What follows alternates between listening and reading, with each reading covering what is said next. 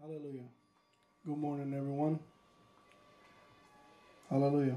It's 9:04 in the morning. Today is December the 15th, 2019, and I am Brother Joseph. Hallelujah. I just wait a couple of minutes. A few people have joined. Hallelujah. We're going to get into the Word. Amen. The Word of the Lord is life unto those who find them and health to all their flesh. Amen. Praise God.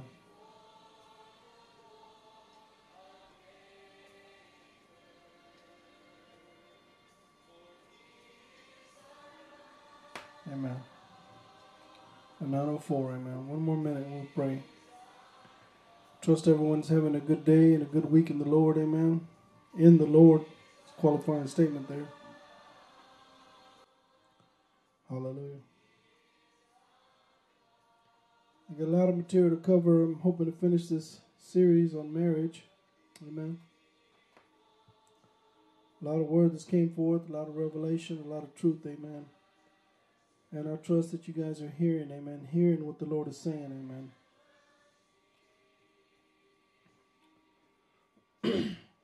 All right, it's 9:05, praise God. Hallelujah. Father, in Jesus' name, I thank you for this opportunity, Father, to come before you, Lord God, to stand here in your presence, Father, ministering the words of life, amen. For you said, Lord Jesus, it is the spirit that quickeneth, the flesh profiteth nothing. The words that you speak unto us, they are Pneuma and they are Zoe. They are breath of God. They are the life of God. They are the spirit of God. And they are your life, Father. And it's this word, Father God, that's breathed out of your spirit, O God, into our spirits, amen. As you breathe out, Lord of God, and exhale your word and your principles and your ways, Father God, and teach us of your ways, Father. For the children of Israel knew your acts, but Moses knew your ways, Father. And that's our desires, Father God, for us to line up to the rule of God, to the canon of God, that precious word of God in our hearts and in our lives that brings alignment, that brings us revelation, comprehension, understanding, Lord God, as we see it by the Spirit, amen.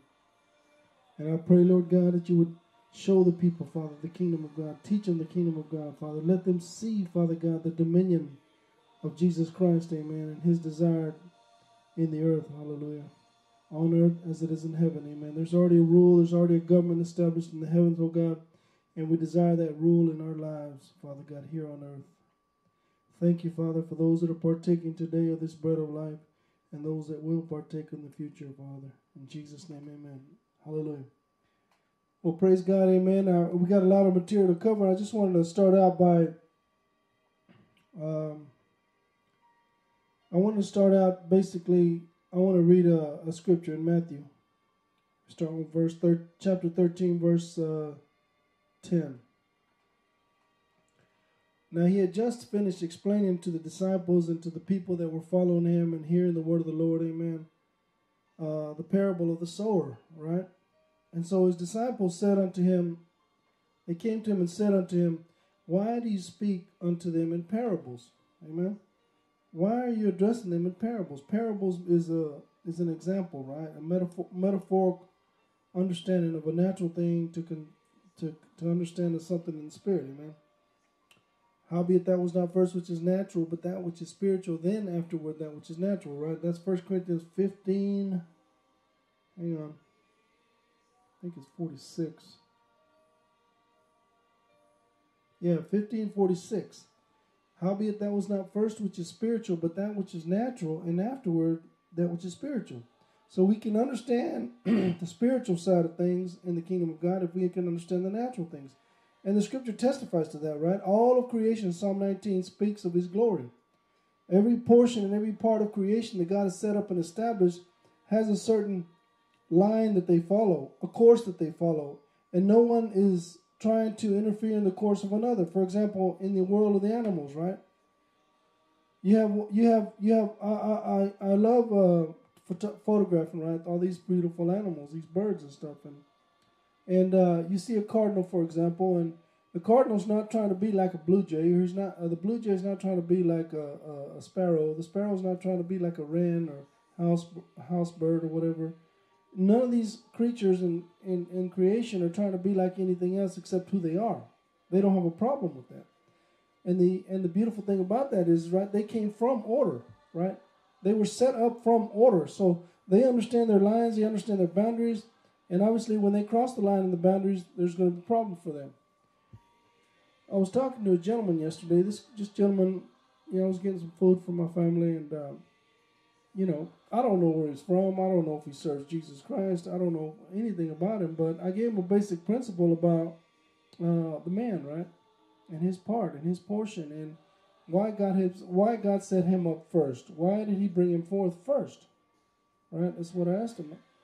And he says, I don't know. And I said, well, let's take a look at these animals, right? These cardinal, for example, he's going to be out there and you're going to spot him and notice him first, right? Because that cardinal doesn't want the predator to see his female, to see the babies. That's why God put him out front. That's why he is out front. That's why all these animals are out front, the male, all the time in front of his female. Not because he's better than her, right? Not because he's more intelligent than her, has more knowledge, and the fact of the matter is you need both sides, right? The male has tunnel vision, the female has the peripheral vision. And anyway, I shared that with him, and he saw it clearly. I said, wow. He said, that's right. All he could do is acknowledge it, So I shared that principle of the kingdom of God with him in a parable, right? That wasn't really my intention going into the store, but for as many as are led of the Spirit of God, these are the sons of God, right? You're bringing forth the bread of life because of that love of God in you for humanity, right? You want humanity to understand, the humans, in other words, the kingdom of God. So he said, why do you speak to them in parables? And he answered and said unto them, because it is given unto you, disciples that are following me, to know the mysteries of the kingdom, to know the mysteries of the kingdom of heaven, but to them it is not given. Mysteries of the kingdom of heaven, right? The word mysteries is there is mysterion, the hidden thing, the secret things, right? And so when we look at Ephesians chapter 5, Paul talking about Christ and the church, all right? I'm just going to give you another small example here of a mystery of the kingdom. Verse 32, 5:32. This is a great mystery, Paul said, talking about husbands and wives. But I speak concerning Christ and the church. When I'm talking to you about the kingdom of God, Paul said, and the mystery of marriage and how marriage is supposed to be structured according to the word of God, not because one is better than the other, but because if you want to maintain the divine order, the divine protection, the divine edification, the divine building up in your lives, then you need to pattern your marriage after my word, the rule of God. Not rule as in I'm authority over you and I tell you what to do. I set out in front of you to protect you, to build you up, to strengthen you, just like Jesus does the church. I was listening to the message from December the 1st here from the fellowship in Marshall, and Brother Jeff was sharing, and he said that Christ was looking for a body so that he can bring his government to it, right? That's why he's trying to build his structure in the earth, so he can begin to rule on earth as it is in heaven. The government of God is going to bring the peace of God. The government of God brings the distinction to the sons and daughters that we are all of equal importance to the Father. But we have different roles and different parts. It doesn't mean one is better than the other. Everyone has their own operation. I share that with my sons all the time. Y'all have your operation. This is the way I like to do it. There's no problem with either one in the way things are done. You see? So I'm sharing with this guy, and I shared him a parable, man. And I brought to him an understanding about the kingdom of God, just basically about talking about animals, right? Birds. But the interesting thing about this is if you're hearing the kingdom of God, then you're going to understand the way of the Lord. You're seeing and you're hearing, right? But if you're hearing this word of the Lord, even today, even now, and you're not understanding and you're not seeing, you're not hearing and seeing, then you're missing something. You're missing the kingdom of God. You're missing the origin, right, of where God comes from. He comes from forth out of our spirit. The scripture says in Proverbs 4:20, keep thy heart with all diligence, for out of it flow the issues of life. As soon as I allow my soul to take control and get offended, there's a problem, right? Because he'll say words, and he'll speak from a place of an offense, and therefore he dishonors his Father. He's dishonoring Jesus Christ because he's speaking from himself or herself. So he said unto them, because it is given unto you to know the mysteries of the kingdom of heaven, but to them it is not given. So Jesus Christ is looking for a place to bring his rule in the earth. And he was going to do it through the church. He does it through the church. I will build my church and the gates of hell are not going to prevail. I'm going to build my family, Joseph, my wife, my son, and the gates of hell are not going to prevail. As long as we stay in order to the word of God, the rule of God, which is the canon. The canon is the word, right? We talked about that in 1 Corinthians 12. As long as we stay according to the measure of the rule of God, which is the word of God, the metron or the canon of God, the rule of God, the metron is the boundaries. As long as we stay in the boundaries that have been prescribed to us, but that have been given to us, we're going to stay safe. David said this, the lions have fallen unto me in pleasant places. I have a goodly heritage. As long as I stay in the boundary of what God has given me, there's not going to be any conflict or problem. But as soon as I step out of the line, of the boundary, there's going to be a conflict. Simple as that. So we've been talking about marriage, right? And this mystery of marriage, right? And mystery of the kingdom. The mystery of marriage, the marriage is another mystery. Because in the world, they have their own interpretation of how they see what a man and a woman should be. First of all, they say that the male and the female are equal. Well, in the kingdom of God, we're all equal as far as God loving his sons and daughters. But in the order of marriage, God set the male up first, over the wife. Not to dominate her, not control him, not manipulate him. Don't do it like the Gentiles, Jesus said. But to stand in front of them in between the enmity. And the enmity is Satan. Satan hates the woman. Genesis 3:15. I will put enmity between you and the woman. He hates her.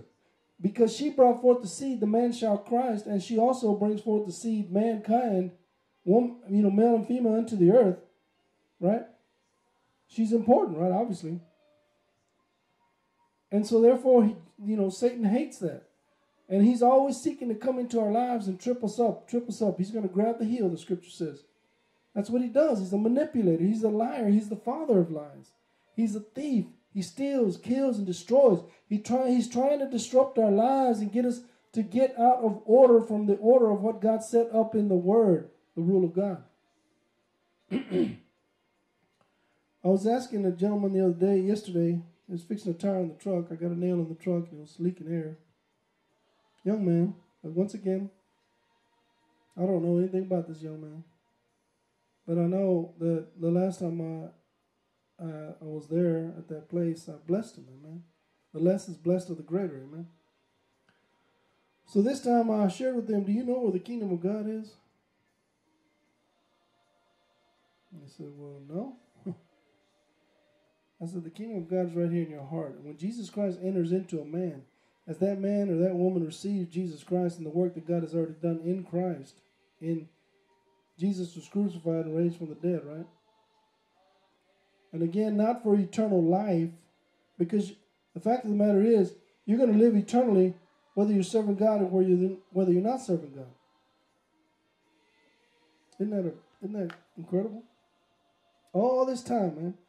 All these evangelists and all these big-time ministers preaching to the people. Tell them you want to be born again, you're going to get eternal life if you get born again. Really? No, the approach should have been you're going to have God every day in your lives eternally. Receiving that life of God and that breath of God out of your spirit, man. All right.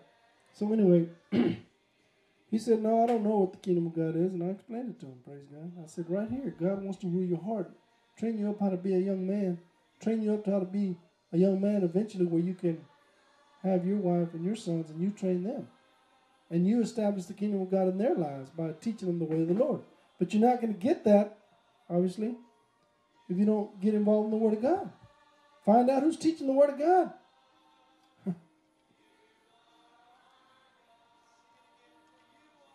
All right, so why are you teaching them in parables? Jesus said. I mean, they asked him.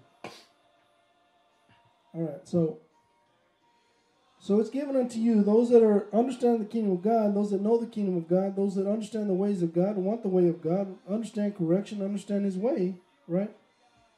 It's given unto you to know the kingdom, right? But unto them, verse 11, it's not given. Matthew 13:11. For whosoever hath, to him shall be given. So if you have the kingdom of God, glory to God, you're going to keep receiving of the increase of his government. You're going to be receiving increase in your life. There's no other option. Now, if you regress and go on your own way, then guess what? You're peeling back from the kingdom of God. Instead of going forward, you're going backwards. Right? Increase with the increase of God. Amen. As you increase in the kingdom of God, you hear more is going to be given to you. You see more is going to be given to you and understanding. For whosoever hath, to him shall be given, and he shall have more abundance. Right? More abundance. He's going to be filled up, man. He's going to be abounding, right? Excessive, all right? Now, but whosoever has not, from him shall be taken away even that which he has. Who is the one that's taking all this? It's the enemy, right? He comes and he sows all this discord. He sows doubt. He sows disbelief. He sows death. That's all he does, right? He sows lies. He's a thief. He takes from our lives. He's going to take what you already have because you don't have order in your life because you're not understanding the rule of God and what God is trying to do in the earth. You don't understand that you're a son of God, you're a daughter of God. You're already at the highest place that you can be when you see that. There's a seal, man, that gets placed on your life. A seal of significance. Just like a father brings to his children. Man. Same story, man. Everybody knows the story, right? A father leaves his home, leaves his wife and his children by themselves, goes off to do his own thing, be independent, set up another family, another structure. And guess what happens to that family? Issues with self-esteem, self-confidence. They don't understand their significance, their importance, and their value. The wife, having to do it all alone now by herself. Never was given that place by the Lord. So the enemy, again, he hates the woman, right? So if he can take that male out of his place, he's won the battle. Again, that's not what God had in mind, amen, for us to hear it. And I mean, for us to have and then have it taken away. That increase that God is bringing to our lives, it's the enemy that wants to take that increase away. And I'm not just talking about monetarily, right? I'm talking about character, man. I'm talking about growing up in the Lord. Amen? Therefore speak I unto them in parable, because they see and see not, and hear not, neither do they understand. I met another young man yesterday, and he's in a cane, you know, he's walking around with crutches, and he got shot in the leg or something. And he asked me, you know, he needs some money, he's short. I said, what do you need the money for, sir? He said, I want to buy some cigarettes. I said, I can't help you with that, man. If you wanted to buy food or something, I'll be glad to buy you something. Well, anyway, I was sharing with them, you know, he was talking about his family, right? You know, always make sure that the kids have enough, right? Which I do the same thing. But keep in mind, if you're not strong, how are you going to strengthen others? If you as a son of God, as a husband, and you're not strong in your family or for them in their lives, you're not building that relationship, you're not keeping yourself sanctified for their sake, right? If you're not seeking God, if you're not pursuing the Lord, guess what? You're not going to be able to strengthen them and keep them in order and help them, et cetera, and not just in the spiritual side of things. I'm talking about practically in life, period, right? So now listen to this, verse 14. And in them is fulfilled the prophecy of Isaiah, which said, by hearing ye shall hear and shall not understand, and seeing ye shall see and not perceive. You're not going to be able to see it. And this people's heart is waxed gross, thick and fat, man. Rendered callous, hard, harsh. And their eyes are dull of hearing, and their ears they have closed, lest at any time they should see with their eyes and hear with their ears, and should understand with their heart and should be converted. I should heal them. Praise God. We get back to this point of repentance, amen. The place of repentance, that place when you finally realize that your way hasn't been right. You realize and understand that this, all this time and this money that you've been spending, all this volunteering, all this serving, all these dead works that you've been doing, what has it brought you? You're not increasing with the increase of God. You're not growing up and maturing in the things of God. But you sure are helping the ministry. Ooh. This Babylonian system, man, that swallows up our sons and daughters, swallows up their talents, swallows up their abilities. And when they have no longer anything to give because they've missed out on their relationship with God, they're all drained and they're all wasted away because they weren't pursuing God first. And they didn't understand that there has to be government over the gift in your life, the gifts of God in your life, the talents, the abilities, selections, elections, the callings, the graces, the domas, the manifestations, the phanerosis, the place of service, the ministry. All these areas have to have governments, or else you're going to be out there independent. They must be governed by your spirit. Have you ever been in situations where you have a young man that's working with you and he doesn't listen? He won't listen to authority. He won't abide by the processes. He's just all on his own, doing his thing independent. What can you do with that?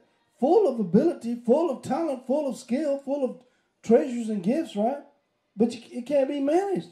He doesn't want anybody over him, or she doesn't want anyone over them. What do?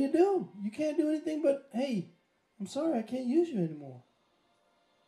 That's the order of first things, that you must be able to come under authority, processes, and procedures and ways. You see? Then you can begin to shine in your gifts and your talents and your abilities and bring some usefulness. Right? Same thing in the kingdom of God. There's another parable.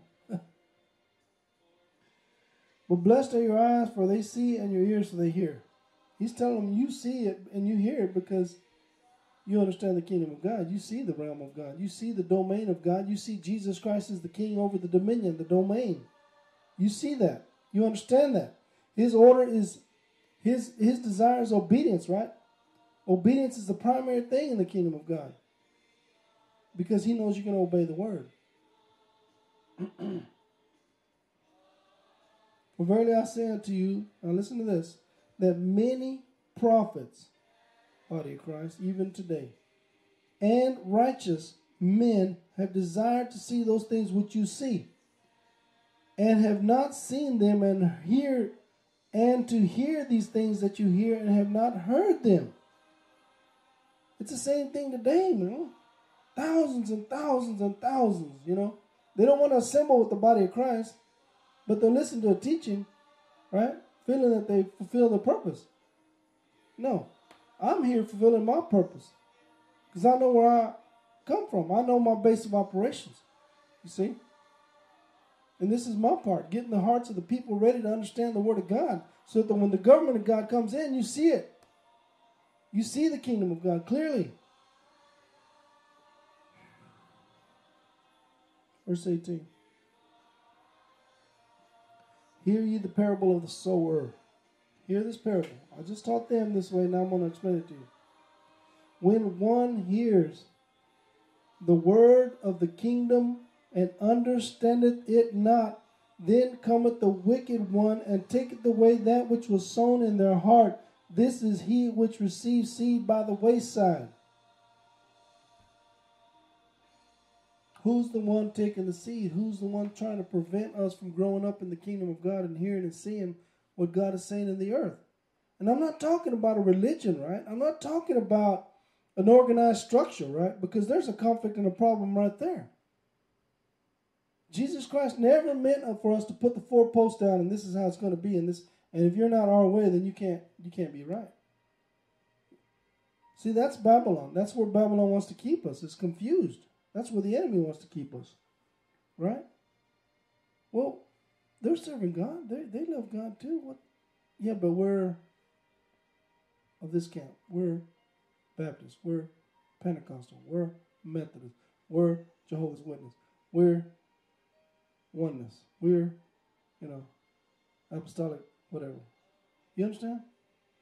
We're Buddha. We're Muslim. We're whatever, you know. So they can't be of us. You see the conflict with all this?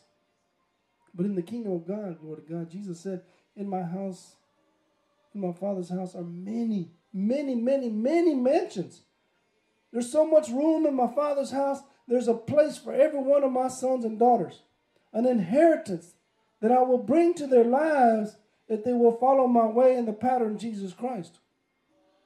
If they go outside on their own, they're going to have taken even that which they have. They're going to hear and not hear and see and not see, as I'm explaining here. But he that receives seed into stony places, the same as he that heareth the word, and anon with joy receives it, lambanos it. Yet has he not root in himself, but dureth for a while. For when tribulation or persecutions arise because of the word, by and by he is offended. All right? The word comes, faith comes, Satan comes. He's always going to come to trip us up somehow to keep that word of God from growing up in our lives. You see? Excuse me.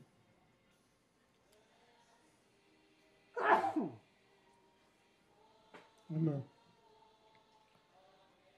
All right. But he that receives seed into the good ground, glory to God, those individuals that are seeing and understand the kingdom of God, they're going to keep increasing with the increase of God. They're going to increase, glory to God. They're going to grow in the government of God in their lives. He that receives seed into the good ground is he that heareth the word, the logos, and understandeth it, which also beareth fruit and bringeth forth some 100, some 60, and some 30. Amen. Look how beautiful that is, man. You stay with the Lord, man. You stay pursuing the God. You're going to bring forth fruit, some 30, some 60, some 100-fold fruit in your lives. Amen. And you're going to be able to ask the Father, and he's going to give it to you because he knows that you're going to bless his people with it. He knows that you're going to turn around and use this resource to help the people. Not for your own for your own foolishness. I said, Lord God, if you bless me, I'll bless them. Amen. If you supply to me, I'll supply to them, glory to God. You give me the word of the Lord. You give me the revelation of the kingdom of God. I'll give it to them, glory to God. You give me resources. I'll use those resources to glorify you. Praise God. I'll serve you, Father, and I'll do it your way. Amen. Not seeking my own glory. My goodness. All right, we're going to start with submission here in the outline, section 8. Let me provide that for you. Let me post that for you, praise God. Oh, man.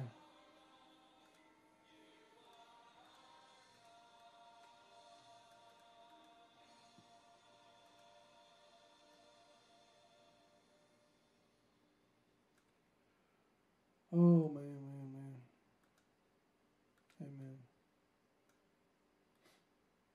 Thank you, Lord. All right, here we go. Y'all stay with me, praise God.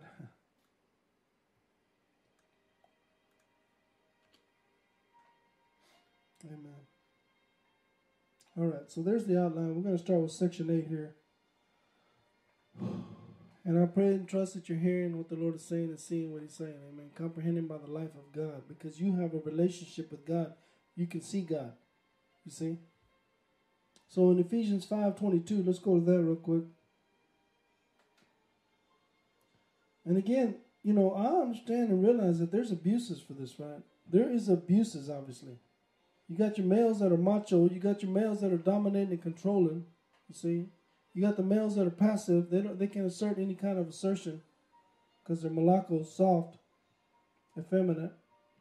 And then you got your males that are, you know, they don't want to confront anything, right? So you got your macho man, you got your spiritual man, which is after God. You got your macho man, which is dominating, controlling. And then you got the one that's passive. And I understand all these abuses that these areas bring in the area of macho and being passive, malacos. But nevertheless, the word of God is true, man. You maintain to the word of God, amen. God will bless you for your obedience to his word. Now, Ephesians 5:22. Wives, submit yourselves unto your own husbands as unto the Lord. Now there's the qualifying piece right there, is that unto the Lord, as unto the Lord. You can't submit yourself, right, if what someone's telling you is out of order, right? Let me see if I can find this real quick.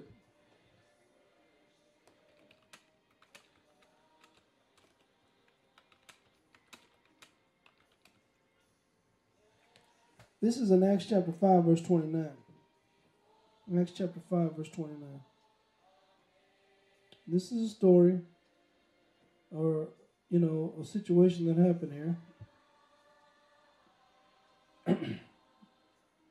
All right. Verse 26, Acts 5, 26. Then went the captain with the officers and brought them without violence, for they feared the people, lest they should be stoned. All right. All right. Verse 27. And when they had brought them, they set them before the council, and the high priest asked them, saying, did not we straitly command you that you should not teach in this name?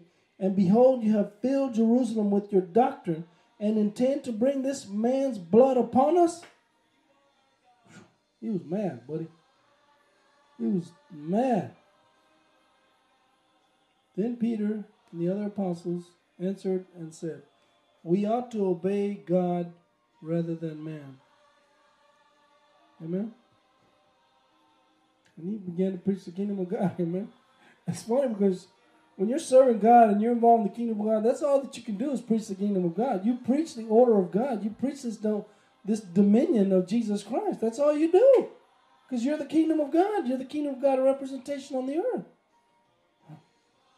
All right. So, again, as unto the Lord, right? It's not just because of, you know, the word of God says this, and I told you. See, there is no authority in the soul. All authority comes from your spirit, man. Before Adam and Eve fell, God gave them authority. It was after that they fell that they lost that place of authority under Jesus, under the Lord, under God, and moved now and shifted over unto Satan and his dominion. The scripture calls him the prince of the power of the air, the spirit that now works in the children of disobedience. Right? We've been translated from that. We're no longer under the kingdom of disobedience. We're under the kingdom of God, of obedience. Amen? Praise God. Now, so again, the scripture teaches us in Colossians. Let's look at Colossians 3:18. Colossians 3:18, wives, submit yourselves unto your own husbands as is fit in the Lord. Here it says as is fit in the Lord, right? Proper, in other words. And then the other place says, in Ephesians, he said, as unto the Lord. So there, it gives us a guideline here, right? It's not all about this dominate macho situation, right? We've got to do it as unto the Lord, not as unto ourselves. Amen? And then, so, verse 23, for the husband is the head of the wife. When you're talking about head, you mean authority, right? Structure.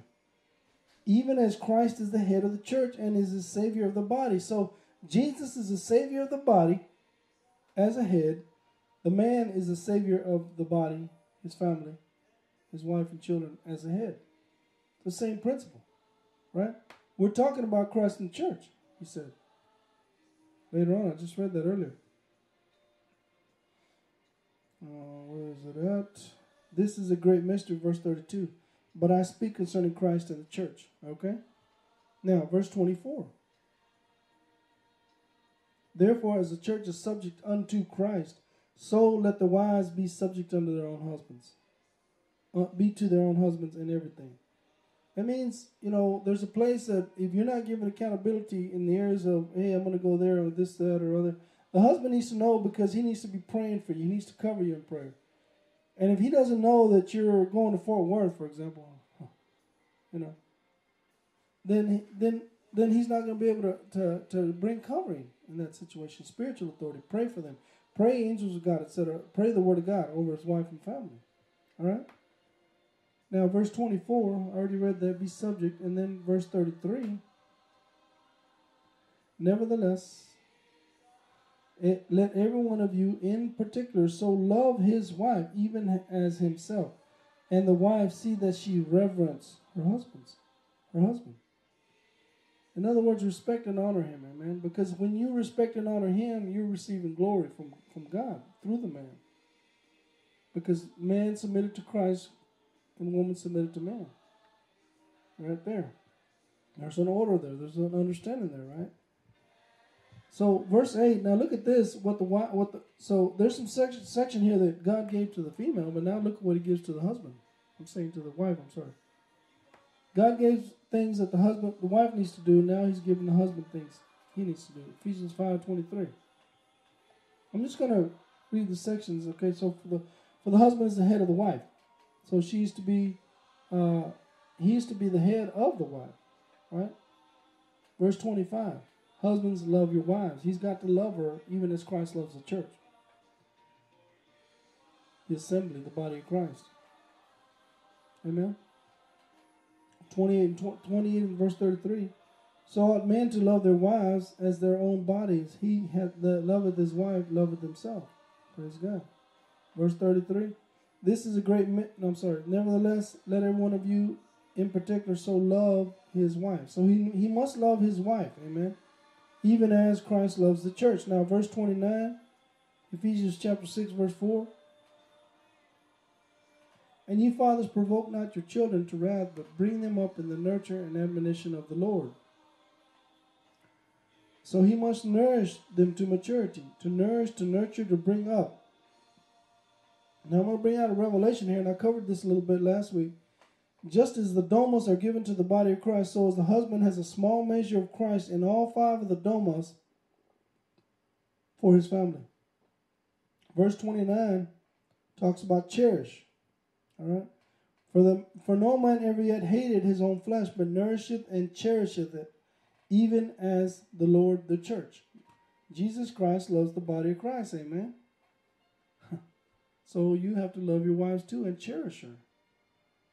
And the word cherish is to foster, to warm into one's bosom.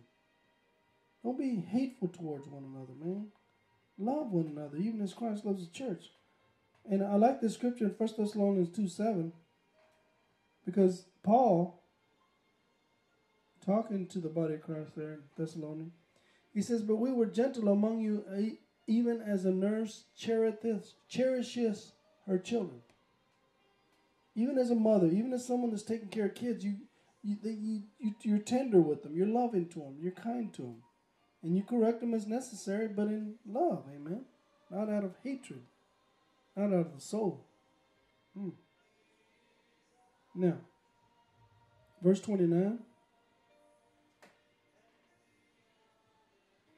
The word, I already read that, I'm sorry. Verse 30 and 31, be joined as one flesh. Now look at this.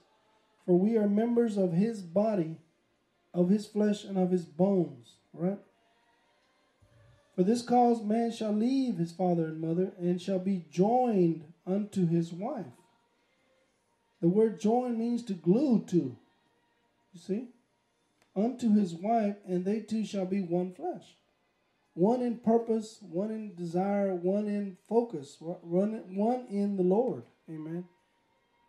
You know, I was listening to this book and talking about the family, and one of the things that I took to have taken from that so far is that God, in the beginning, when he said this to, when Adam said this actually, he prophesied this. Therefore, verse Genesis 2:4, shall a man leave his father and mother and shall cleave unto his wife, and they shall be one flesh. And in the preceding verse, Adam said, "This is now bone of my bone." You see? And flesh of my flesh, and she shall be called woman, because she was taken out of man. All right, so what I'm saying here is that this place that God, it wasn't just Adam and Eve by themselves. It was Adam and Eve. It was God, Adam, and Eve. The order, the structure. It was all three of them that made a successful family. And it's the same thing in our families today. Me as a husband, me and my wife, my sons, with God, not apart from God, with the order of God, with the Word of God, with the Spirit of God, with the rule of God, with the kingdom of God, structured just like it is in heaven, in this family. You understand? Same thing in the church. Now, another major qualifying thing that he must leave his father and mother. You've got to go out there on your own, away from your family, father and mother, and begin to practice these principles and this way of God in their lives and your lives together. You see? It's a way of God. Now, again, it's the way of God. Praise God. So, and then verse 31, cleave unto your wife. Matthew 19:5. Cleave unto your wife, man. Be tight with them. Amen? And said, for this cause shall a man leave father and mother, and shall cleave to his wife, and they twain shall be one flesh. Amen. They're going to be together. They're going to be united. Amen. They're going to be serving God and in purpose. Amen. All unified. Amen. Now we're going to get into something here. Ephesians 5:23. So he said, even as, right? For the husband is the head of the wife, even as Christ is the head of the church, and he is the Savior of the body. Right? So Jesus gave 5 doma gifts to men. Men specifically means males. Because there's other references to other scriptures, and let's go to that, Ephesians 4:8 now. Wherefore he said, when he ascended up on high, he led captivity captive and gave gifts unto men. The word gifts here is the word doma. Doma means to make a gift of a gift. Okay? Now, the word men is the Greek word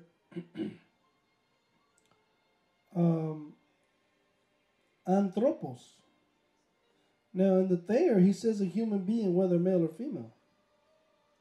But down here on the bottom, he says man face, that is human being. Now, let's look at the scripture in 1 Corinthians chapter 7, verse 1. Now concerning the things whereof you wrote unto me, it is good for a man not to touch a woman. He's not talking about a female here. He's talking about a male. All right? And then, well, we'll get into other scriptures, but the point is here, we're talking about a male here. Ephesians 4:8, he gave gifts unto men.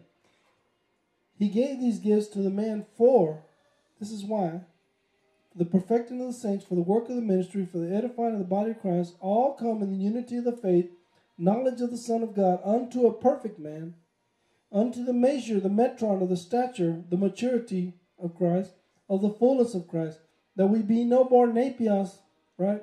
Tossed to and fro. Napios means infant, no speech, right? That we be not carried about or deceived with every wind of doctrine by the sleight, the dice playing, the roll, the trickery, if you will, the fraud of men, whereby they lie in wait to deceive. All right? That we may speak the truth in love, amen.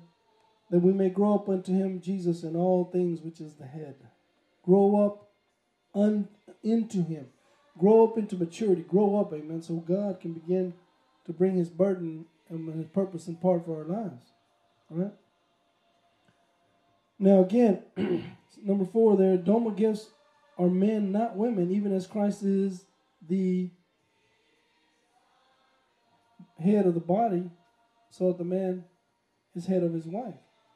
The man in Christ. You see, so the representation of Christ and the governments of God are elder rule. Deacon helps, elder rule governments. Deacon rule, elder rule. Helps and governments. Helps, governments.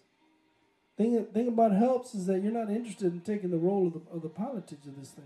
You just want to help and facilitate what your part is. Now, again, I read verse 7, a man should not touch a woman.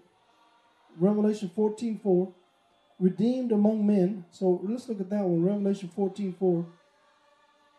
And all I'm doing, all I'm doing is interpreting the scripture with the scripture, amen.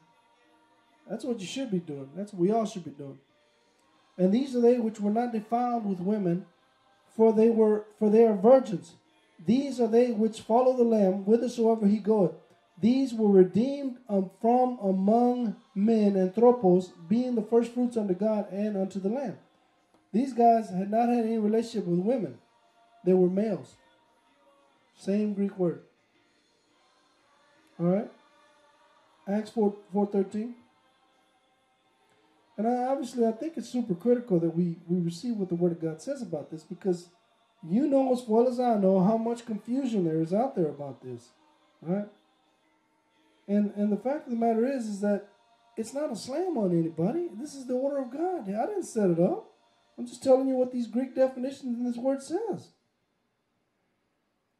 4:13, now when they saw the boldness of Peter and John and perceived that they were unlearned and ignorant men.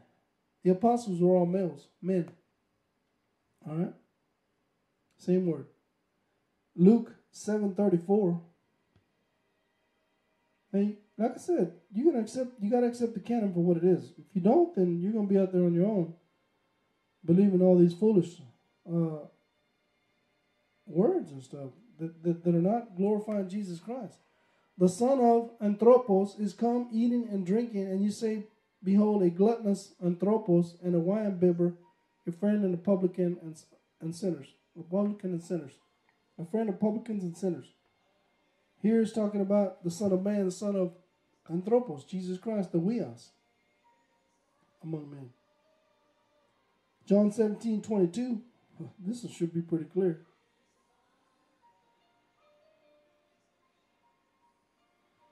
The glory which thou gavest me. Oh, I'm sorry, hold on. That's not right. I'm sorry, I said 17:7. John 7:22.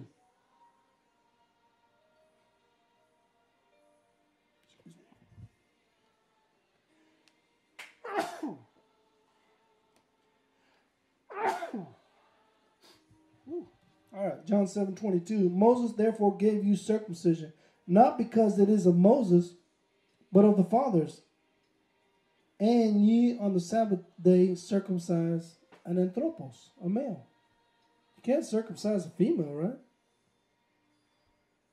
It's right here, man. John 18:29.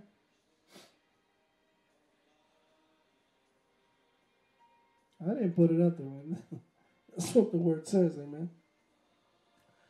John 18:29. Pilate then went out unto them and said, what accusation bring you against this anthropos? Talking about Jesus. He was a man. Same Greek word. John 19:5. Then came Jesus forth wearing the crown of thorns and the purple robe, and Pilate saith unto them, behold the man, the anthropos. All right, last one. There's tons of them, man. Romans 3:5.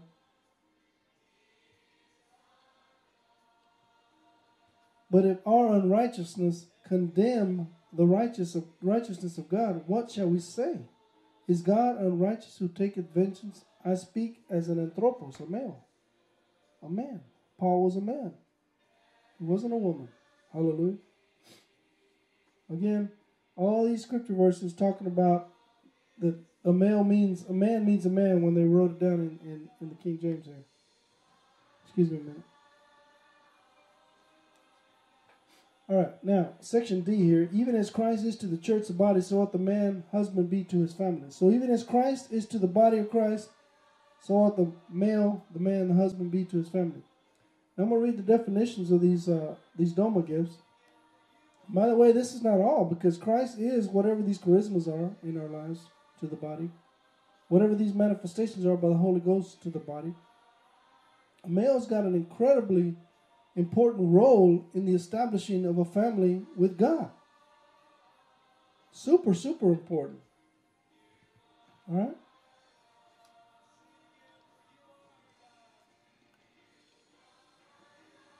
Oh. All right.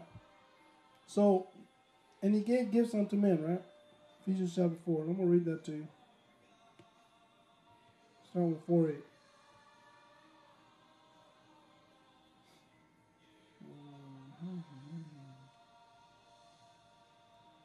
And by the way, body of Christ, there's 9 different Greek words for the word gift.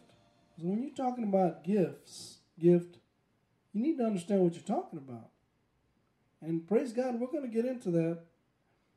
And after this particular series that we're doing here, this will be the last one of that whole series that got started back in April of 2018. And this is video number 92. 92 teachings, and these were all the sincere milk of the word, the basics. Now, Ephesians 4:8, wherefore he said, when he ascended up on high, he led captivity captive and gave gifts unto men. Now, verse 9. You see that verse 9 all the way to verse 10, there's a parenthesis in that. That's called a parenthetical statement. That's a statement that was injected in the middle to bring a little clarity to what he was saying. And then he started with verse 11, and he gave some apostles and some prophets and some evangelists and some pastors and teachers. Pastors, as we know, is the only time translated here as pastors. All the other time it's the word shepherd. Poimen is the Greek word. Now, so again, it's a parenthetical statement. Now that he ascended, what is it but also that he descended first into the lower parts of the earth? He that descended, the same also that ascended far above all heavens, that he might fill all things. So the order of first things that God came down to us first in Christ. And Christ had to go down, preach, and then he came back up, resurrected. And when he did, he gave gifts unto man. He gave these domas. He gave these functions. He gave these roles. And interesting enough, he didn't handle the disciples this way. He always dealt with them about their character, their service, their discipleship. I remember we were in a meeting and at a Whataburger, and this one brother was talking about he's an apostle, and he was laid hands, and they told him he's an apostle and all this. Well, that's great, you know. But the problem is that you can't have gifts without governments. You can't be a gift out there as any one of these fivefold areas of ministry, service to the body of Christ, not an office. It doesn't teach us that. You can't be these things, and what God is trying to bring you into without the kingdom of God. Because the kingdom of God is about governments. You can't have this without being governed. I already went through that. I'm not going to cover it again. So the apostles' order deals mostly with callings and elections, selections, ministries, doma gifts, charisma graces, elections, selections, callings. He helps us understand these things about who we are in the body of Christ. And he brings order in all these areas. He teaches you how to function in these things. Wow. And it's not about going out and starting churches. Good Lord, man. All right. So ought the man be to his family, even as Christ is to his church. So Christ is an apostle to the body of Christ, right? A prophet, right? A prophet deals with order to holiness and character. And the fact of the matter is, without these 5 areas in our lives, we're not going to come up to maturity. You can't do it if all you've been sitting under is that shepherd, poimen role, pastor role. If that's all you've been sitting under, you're not going to come into maturity. Man. All right. And so, let me read this other statement about the apostle. He assists in recognizing the graces in the members to help them with their function. Not to put them in an office. Not to give them a title of pastor of music, pastor of family life, pastor of, all these roles are pastor, man. It doesn't make any sense. So a prophet deals with holiness and character. So the apostle's getting you in order to your function and how you're going to operate in the body of Christ. The prophet is giving us order to holiness and character. The evangelist order deals mainly with salvation and righteousness. He teaches us how to love for humanity. For God so loved the world. He teaches us how, and he's always bent and slanted on wondering, do these individuals know who Jesus is? That's his thing. He always does that. And then the teacher, number 5, his order functions in teaching and training the body of Christ in order to the word. So apostles in order to your function, prophets in order to holiness and character, evangelists order to the love of humanity, love of Jesus Christ towards humanity. And then the teacher, he's training us to be in order to the word. Now, the shepherd or the poimen, the pastor, his order is to maintain order. And his function involves shepherding and bishoping. Now, we're all porters. We're all responsible for what's coming in and out of our lives. And that's not to say that this ministry of shepherding and bishoping can't come from any one of these functions. If you see a brother sin a sin which is not unto death, you need to correct him, right? And that's whether you're a male or a female in the body of Christ, a brother or a sister. But in these orders and how they function, God's real clear about this. And so Jesus Christ was all this to the body of Christ. So is the husband to his sons and daughters and to his wife. Isn't that obvious? Isn't that beautiful? It doesn't mean that I'm all 5-fold. It means that I have a measure of Christ, and Christ is interested in my son's life and about their functions and about how their character in their life, keeping them to where they're honest to their word. And when they give their word, that's what they stay to, right? Teaching them how to love humanity, teaching them how to maintain order in their lives, right? And how to maintain it in their own lives. I tell them all the time, if you can't manage yourself, someone's going to manage you. And teaching them the order of the word and how to love God's word, man, and how to understand that this is the canon rule, the word. And this is how we understand our boundaries and where we fall in line with. Not according to the world, amen, but according to the word of God. Now, 1 Corinthians 12:28, this will be the last scripture I'll go into here. 1 Corinthians 12:28. All right. Praise God. And the scripture says again, 1 Corinthians 12, we're talking about spirituals. This whole chapter of 12, 13, and 14 of Corinthians talks about spirituals. 1 Corinthians 12:1, now concerning spiritual gifts, brethren, I would not have you to be ignorant. The word gifts in the King James Version is italicized, which means it wasn't a part of the original text. So Paul wasn't saying about concerning gifts. spiritual gifts, he's saying concerning spirituals, this whole realm of understanding what domas are, understanding what charismas are, understanding what the manifestations are, understanding the Father, the Son, the Holy Ghost. All these areas are spirituals. Understand how to function the body of Christ. All this is spiritual. We live after a spiritual kingdom. God is a spirit, and they that worship him must worship him in spirit and in truth. Amen? Now, verse 28. Well, no, verse 27.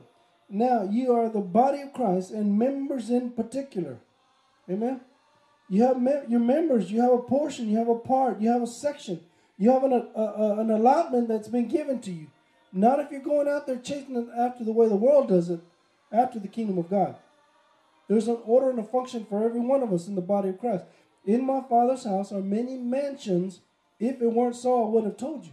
I've got room for all of you to function, to be able to function and do your part without any problems. In the order and the operation the way you do it. All right? And God has set some in the church, in the kingdom of God now, because in the Babylonian system, who's the first? He's the pastor, right? Well, a pastor wasn't an officer. It wasn't a place to have an office of governments. It was a place of gifting to the body of Christ to help them and bring them to maturity, the perfecting of the saints. You see that? So God has set some in the church. What did he set first according to the word here? First, apostles. Anytime you see the word first, you're talking about apostolic order. You're talking about the order of first things. First things first. Do this first, then this, then this. The first shall be last, and the last shall be first. Principle of the kingdom of God. Apostolic order. And God has set some in the church. First, what does it say? Apostles. Secondarily, teachers. Prophets. Thirdly, teachers. After that, miracles, dunamis, gifts, charismas, healings. Amen. The word healing is the word yama, the meaning of healing, remedies. All right. Helps. Governments. Diversities of tongues. And then he says in verse 29, are all apostles? No. Are all prophets? No. Are all teachers? No. Are all workers of miracles? No. Have all the charismas of healing? No. Do all speak with tongues? No. Do all interpret? No. But covet earnestly the best charisma, he says here, and yet show I unto you a more excellent way. Praise God. Father, I thank you, Lord God, for this opportunity, Father, and the way that you're teaching us and showing us, Father, and how you're helping us understand, Father God, through parables, Father God, seeing the kingdom of God, and those that are hearing, Father God, and seeing your increase in their lives by the increase of God, amen, increase with the increase of God, amen. I thank you, Lord God, in Jesus' name, for how you're teaching and training us, Father God, and how this is so important, so necessary, hallelujah. And I thank you, Lord God, for your word is life unto those who find them and help to all their flesh. If we will just take heed to your word, amen, everything that we have need of has been provided through you, Lord Jesus Christ. And I believe that in my life. I believe it for my family. I believe it for these brothers and sisters that are partaking, Father. I pray, Lord God, that they would take these words, Father God, and meditate on this word, amen. That the words of my heart, the words of my mouth, and the meditation of my heart will be acceptable in your sight, O Lord, my God and my Redeemer. Thank you, Lord God, for those that are partaking, those that will partake in the future, Father. I bless you, Father God, in Jesus' name for this opportunity, Father God. And we give you praise for this, Lord. In Jesus' name we pray. Amen.